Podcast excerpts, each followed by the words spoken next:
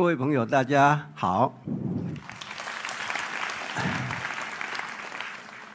刚才，呃，我的照片背后配的音乐啊，是英国作曲家福汉威廉斯的《银雀飞翔》。我受音乐的启发很多，啊，我爱拍照，我也爱写一点东西。在拍照之前呢，我画画。以前我都活在自己的精神世界上，可是摄影呢，让我呢，这个改变了我观看的角度。因为我必须亲自的走每一个地方，碰到一些人事物，我才会发现一些什么，才会感动，才会记录。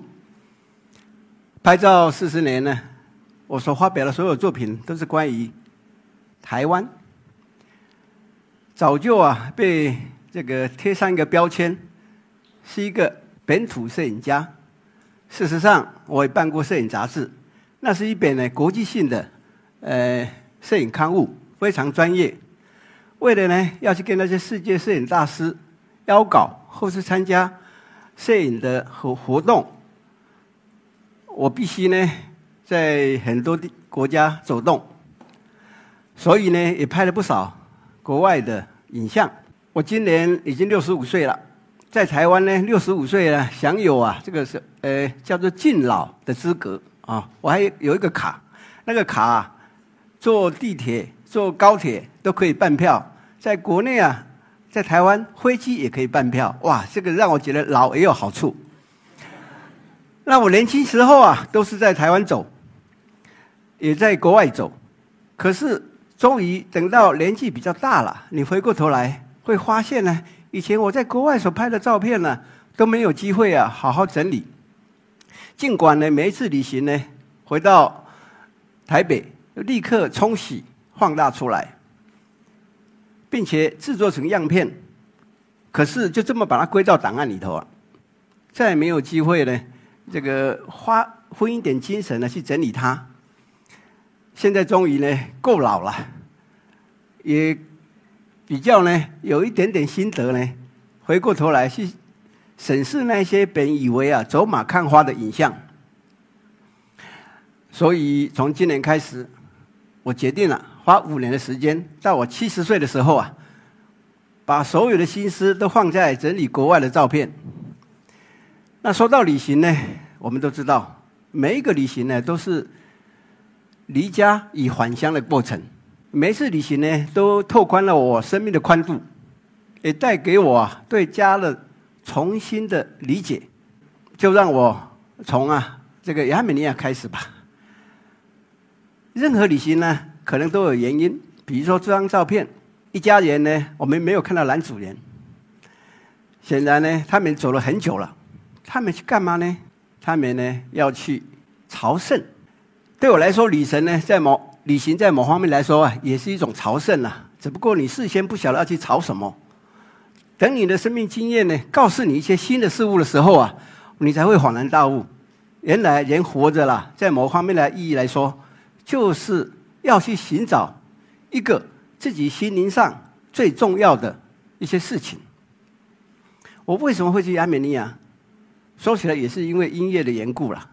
不过这个要从我发现的一张特别的 CD 开始。这张 CD 啊，我们大家呢就来。看一看，并且呢，稍微听一下它的音乐。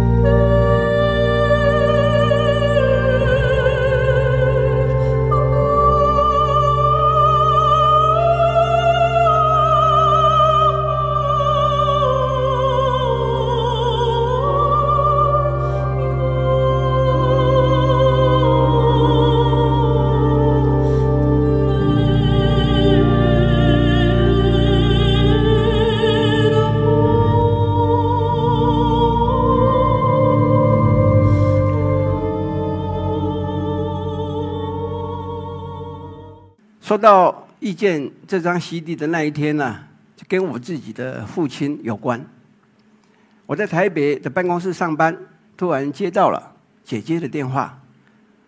她说：“今天有没有空来医院一趟吧？”父亲呢，本来只是检查身体，结果呢，却被医生给硬留下来，说一定要住院，并且马上要治疗，实在有点呢特别。因为从小他就非常严厉。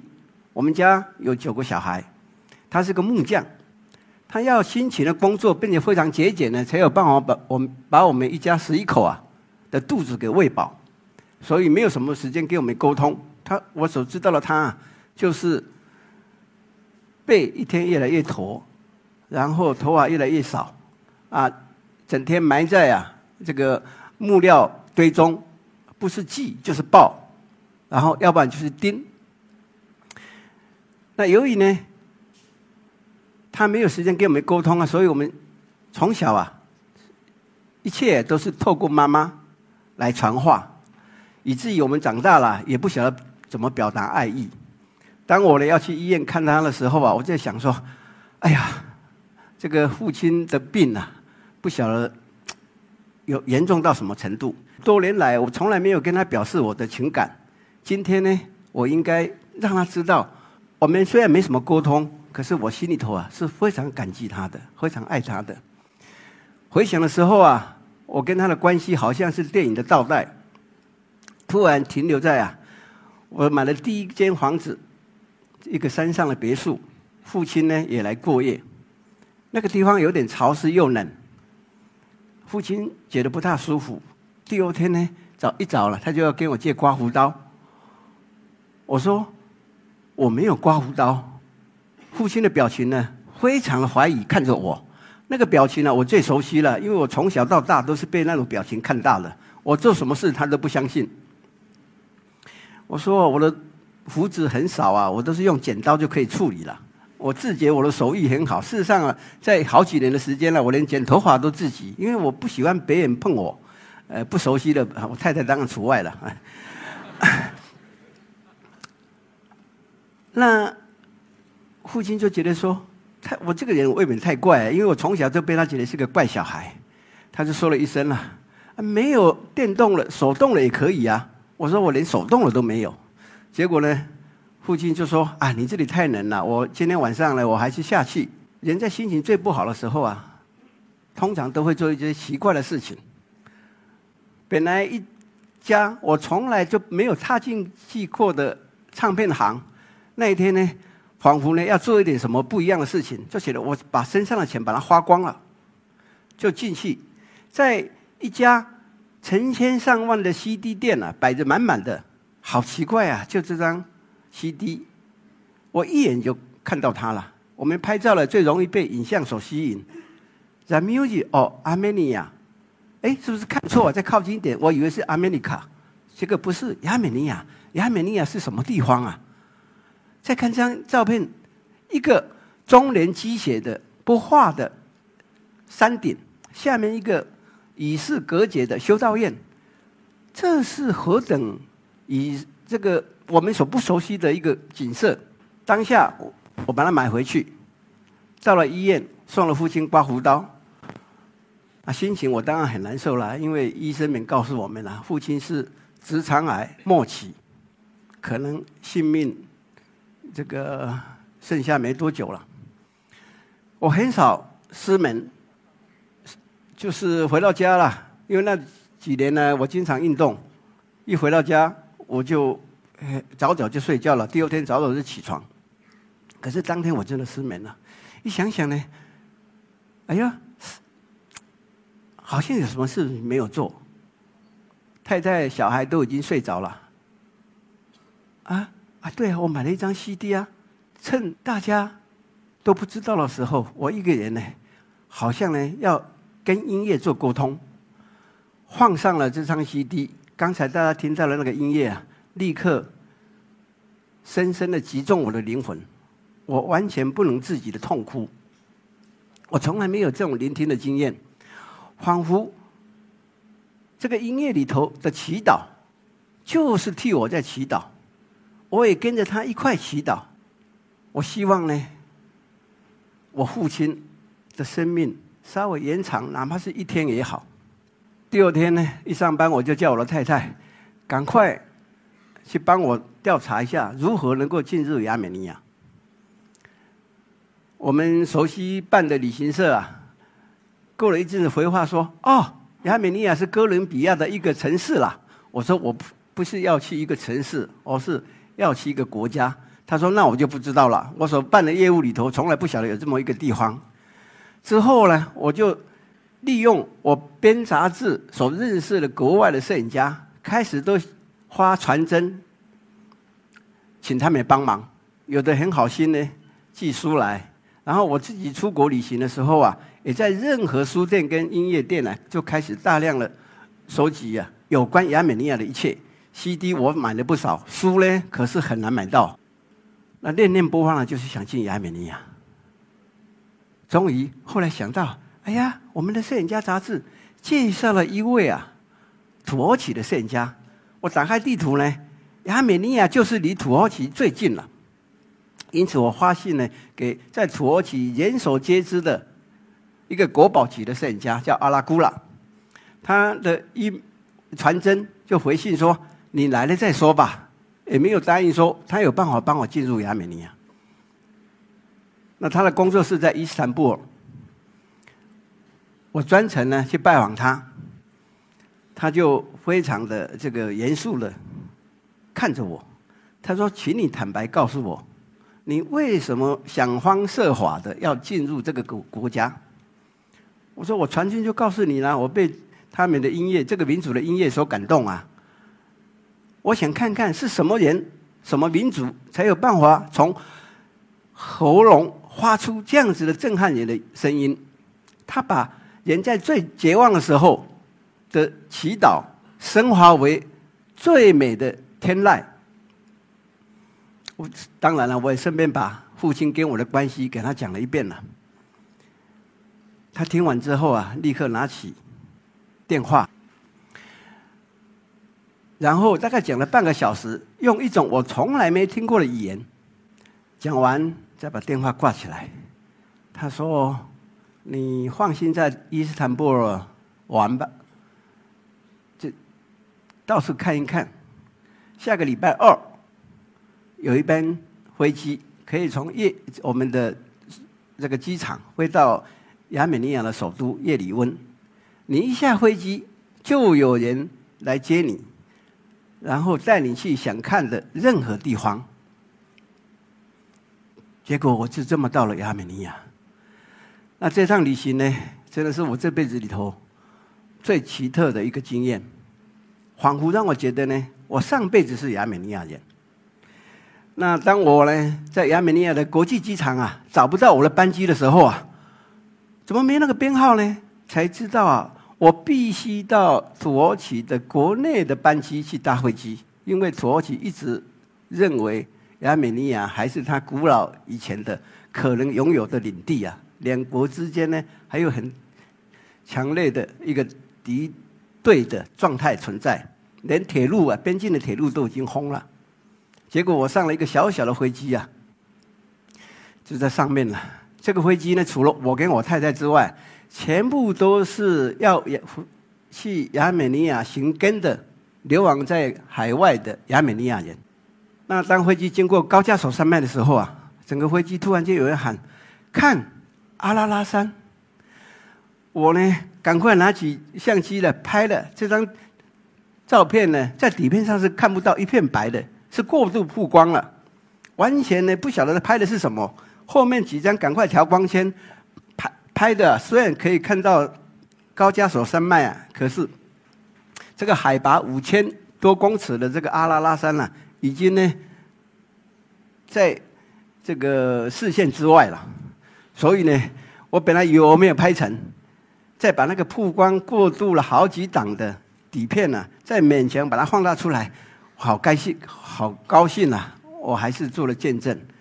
记得当时在飞机上的所有亚美尼亚人看到这个山的时候啊，都在掉眼泪，因为这个山呐，早就被画在土耳其的国土境内，亚美尼亚都认为呢，他们的母亲被俘虏了，所以他们只能站在最靠近阿拉拉山的山脚下，隔着铁丝网啊，仰望。任何亚美尼亚人一辈子都觉得应该站在那个地方，虽然摸不到，也要遥遥的对他的一个追思。阿拉拉山呢，事实上呢是在圣经里头啊，是诺亚方舟停靠的山，在圣经的里头所记载的大洪水退掉之后啊，他停靠了山。所以当我问了亚美尼亚人说：“你们是哪一种个种族啊？属于哪一种族啊？”亚美尼亚人就会笑，哈，应该是是说我们是人类的祖先啦。到了亚美尼亚，我们才知道这个国家啊，真的是寸步难行。可是这张看起来非常的富丽堂皇啊！哦，原来这是市政广场，所有的政府机构都在这里头，所盖的任何一个建筑都是非常的气度恢宏，而且都是用火山岩来盖的。在一个水源极度困乏、电力呢还不普及的一个国家，只有这么一个小小的广场啊，让人家看得到了一种贵气。那这些孩子呢，就是趁暑假的时候啊，在这边晒晒太阳。哎，没有放学的时候，我们那那几年的旅行呢，都是在暑假期间，因为我还在大学教书，只有暑假呢才有比较长的时间。亚美尼亚曾经呢。遭受过史无前例的大地震，整个国家被夷为平地，都靠了一个建筑师来规划，所以所有的公共建筑呢，都有一种啊，让我们觉得它追溯到西方最原纯粹的那种建筑结构，不会花俏，可是非常大气。那如果没有这个朋友的带领呢？那真的是在亚美尼亚，在当年，在十八年前呢，可是寸步难行，因为没有旅行社，信用卡不能用，所以你还得一切呢都带着现金。可是你想出这个首都啊，也顾不到车子。还好，阿拉古拉所介绍的土耳其的摄影家，他本身就是专门在亚美尼亚各境内啊去记录教堂。所以有他的带领呢，啊，真的是让我呢，在很短的一个礼拜时间呢，就能够近距离的了解他们的过去、现在，还有当然也很感动他们的未来。这个国家有一个很特别的文字，是石像后面的这位伟人叫马斯托西，他发明的亚美尼亚的文字。由于文字非常简单，所以人人呢就容易学，以至于呢在亚美尼亚没有文盲。那前面这个跟我讲话的人呢，就是一个图书馆管理员而已。他是这个首都的一个国家图书馆的管理员，在他的介绍之下，仿佛他是对自己的文化深感骄傲，然后像是一个大学教授，学识丰富，这给我留下会。极为深刻的印象。之后，我所碰过了任何亚美尼亚人呢，都有同样的特质。哪怕是在一个田里头这个工作的农户啊，也能够侃侃而谈他们的当地的历史。这个教堂呢，是在整个石头山壁这样挖出来的，不是盖起来的。就在这个教堂，我听到了。有一个很熟悉的声音，那个声音呢，就是刚才我 CD 所放的圣咏。我们都知道，录音呢跟空间有密切的关系，跟那个空间的建材有密切的关系。也因为呢，这是一个石头封闭的一个建筑，所以它很特殊的回音效果。就在我欣赏这个建筑的时候啊，哎。隔壁的祈祷室啊，哎，怎么传出我在家最常听的那张 CD 的录音呢？要跑过去，我觉奇怪啊，这里没有任何电啊，这个采光还是从那个屋顶上呢挖了一个呃圆顶呢，用自然光照射下来的。走过去才发现，哦，原来是一个泥巴嫩的妇人呐，她在这里头情不自禁的，她第一次行根，就很自然的唱出那种“母亲你在何方”的那一首歌。那个时候我真正的感感动，问他，他是从来没有回踩上自己的国土，可是他的文化从没断根过。原来逃出去的他的妈妈，是靠这样每天对待他的口语啊，把亚美尼亚的一切啊，都远远扁扁的转移到他的身上。所以那个时候我真的很震撼。什么是家？是你。出生的地方才真的是家吗？这位黎巴嫩的亚美尼亚人有生之年，他的年纪跟我差不多，他从来就不晓得他的家是什么样子。他出生的地方虽然是在黎巴嫩，可是他的精神的家永远是这一处充满了苦难的土地，人民才是真正的回到家。那一天呢，我觉得，哎呀，从他身上呢，我对家。跟对本土有不一样的认识了。啊，亚美尼亚的所有教堂啊、修道院呐，都是一一幅啊最简单纯粹的风景。它海拔很高，阿拉拉山有五千多公尺，它最低的地方也超过两千公尺，因此长不了什么大树，只有草皮。可是房子全部都是用最好看的石头盖起来的。这是塞环湖，也是亚美尼亚唯一的水源。那听呢，波 hồ 西样，就那个亚美尼亚摄影家告诉我：“哎呀，他好担心哦，因为呢，以前的湖水啊，已经满到教堂的这个石阶，现在已经退到了差了好十几公尺。啊，不过虽然这样呢，我依旧呢觉得呢，他们呢很珍惜自己所拥有的一切。那。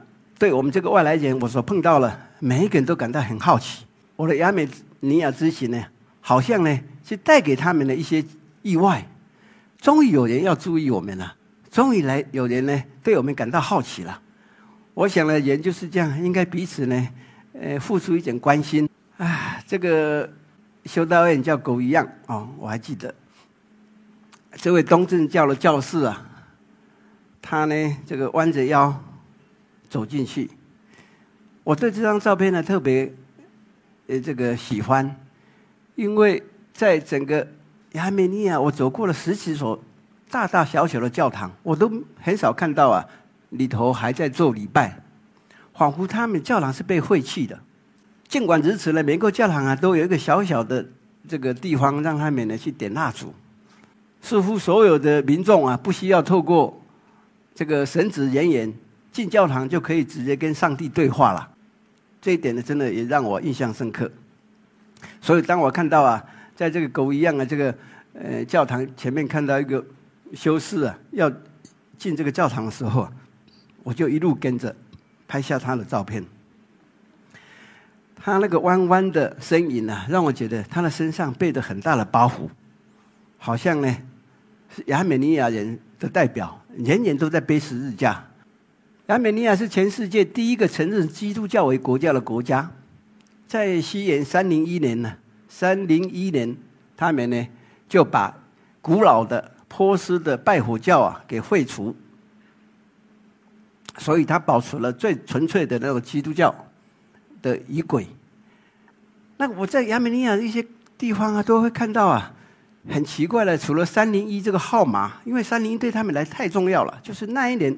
他们认为啊，上帝来到这块土地，可是，在他的旁边又会写个二零零一，我实在是非常好奇。尤其呢，在他们的年历上，一边会印三零一，一边会印二零零一。那我就问，二零零一是什么意思？原来所有亚美尼亚人呢，都在期待上帝的重临。只要到二零零一，所有人的命运呢都会被改变，改好一点。可是，真的会这样子吗？那次的旅行呢，让我觉得我一定要在二零零一年呢回去。可惜我没有做到，因为台湾呢，在一九九九年呢也发生了一个大地震。我所有的时间呢都变成了台湾的一个呃慈善机构的志愿者，我去记录了灾区重建的过程，所以呢，我就没有再回亚美尼亚。这个是他们以前呢亚美尼亚古国的一个夏都，啊。现在只剩下这么一个小小的，好像雅典的卫城的那种建筑。这个前面这个人呢，走过去的时候啊，哎，我很这个特别的把它人跟这么一个老建筑啊，呃，框在一个构图上，好像他也是孤孤单单的，跟他们的这个历史一样，这个写照，仿佛他又是从这个呃以前走到今天，然后又不晓得未来的方向在哪里。说到他，我有一个感触，这是一个整个亚美尼亚唯一需要买票去参观的一个教堂，因为它要维修嘛。也，不，这个不能算教堂啊，哈，算是他们的这个以前的异教徒的神殿了，哈。哎，它的售票口啊，它售票处小小的啊，也是看管的地方，墙上贴了一幅啊版画，那个版画是一个亚美尼亚的地图，上面呢这个画满了。最重要的一些教堂，我问他这个有卖吗？他说没有哎。那那哪里可以买得到？他说我也不知道，因为据他所知啊，他从来没有看过第二张那张蛮大的这么大张的一张。啊，我有点可惜，说哎呀，好可惜啊！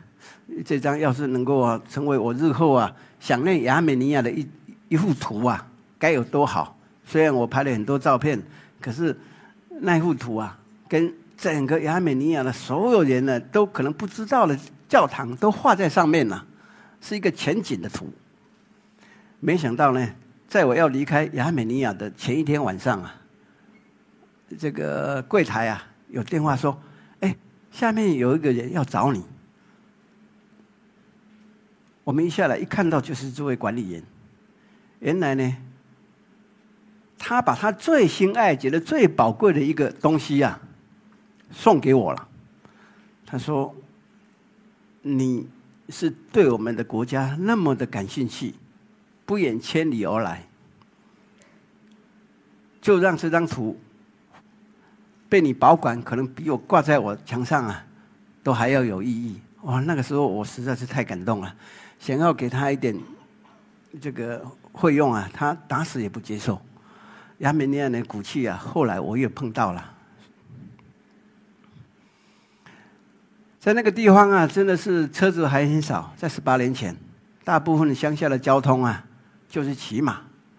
啊，这个村子啊，叫戈欢夏克，那也是亚美尼亚的朋友，就是波霍西样，他太太的娘家。哇，我们有幸呢在那边过夜。可是这个教堂啊，哦。呃，虽然呢已经被列入啊联合国的一个呃文化遗产了，可是还没有人有机会啊去参观，以至于我们的出现呢，反而变成被参观的对象。很多小孩啊，就从啊老远的地方啊跑来看看我们是长得什么样子啊，从一个外外国人长得什么样子了。那个时候他们还不晓得台湾在哪里了啊。这个小男孩啊，就是一路啊，就是从另外一个村子啊，听说啊有我们有人来来了，他就一直来看我，啊，后来呢，我跟他拍了照片呢，哎，他才这个觉得不虚此行呢，就走一大段路嘛，就绕回去。很可惜，他也没有看到照片了。那所有亚美尼亚人呢，心里头都有一个很坚定的信仰，呃，就是。不管他们遭受过土耳其激进是快种族灭族的那样大的屠杀，或是全国的生产力降为零的那个大地震，他们呢都没有把他们的骨气给震垮，反而呢挺起来。我所感受到了每一个亚美尼亚都非常有教养，那个时候让我觉得精神的力量、信仰的力量。比物质要强多了。我要回亚美尼亚的时候啊，当然也去过了他们的被土耳其这个屠杀的一个纪念碑。这个纪念碑有一个尖塔跟十二个水泥柱围绕起来，最当中啊，一个火炉啊是永远不应该熄的，所以这个地方叫做永恒之火，就是不管怎么样，火应该是随时在燃烧着。保护西样带我们去的时候吓了一跳，怎么可能？怎么可能？亚美尼亚的永恒之火去洗了？那个时候正是亚美尼亚离开了苏联的加盟共和国。处境更惨，以前还有苏联给他补贴，苏联那个时候自己也很惨了，哪有机会再去照顾他？更何况呢？苏联人本本来把亚美尼亚人当成度假的地方，可是变成两个国家之后就要办签证了，就很少人去了。亚美尼亚也失掉了这个观光收收收入，以至于连一个永恒之火添加这个汽油的钱都没有了。所以干枯在那边了。我希望现在亚美尼亚的处境呢更好了。那我这次旅行呢，基本上呢，我是对啊这个带路人，每一次旅行呢，如果没有带路人，尤其是国外啊，我我简直呢就没办法展开。所以亚美尼亚这本书就是要向这个波侯西样致敬。这个就是。带我走遍亚美尼亚这个国家的摄影家，那一天他站在发明亚美尼亚文字那个马奇透西的那个修道院，他生前就在这里住处。后面那石碑啊，就是亚美尼亚文。那终于呢，我把亚美尼亚旅行的六十张照片呢，也编成成一本书。当这本书出版也展览的时候啊，哎，我收到了一个读者的反应。原来啊，是一位亚美尼亚人在上海生活了五年，他在读上海音乐学院。他告诉我说：“哪一天呢？如果你还要在哪个亚美尼亚要在哪里展览的时候啊，我会去拉小提琴，而且拉我们传统亚美尼亚的音乐给你助阵。”我听了好开开心哦。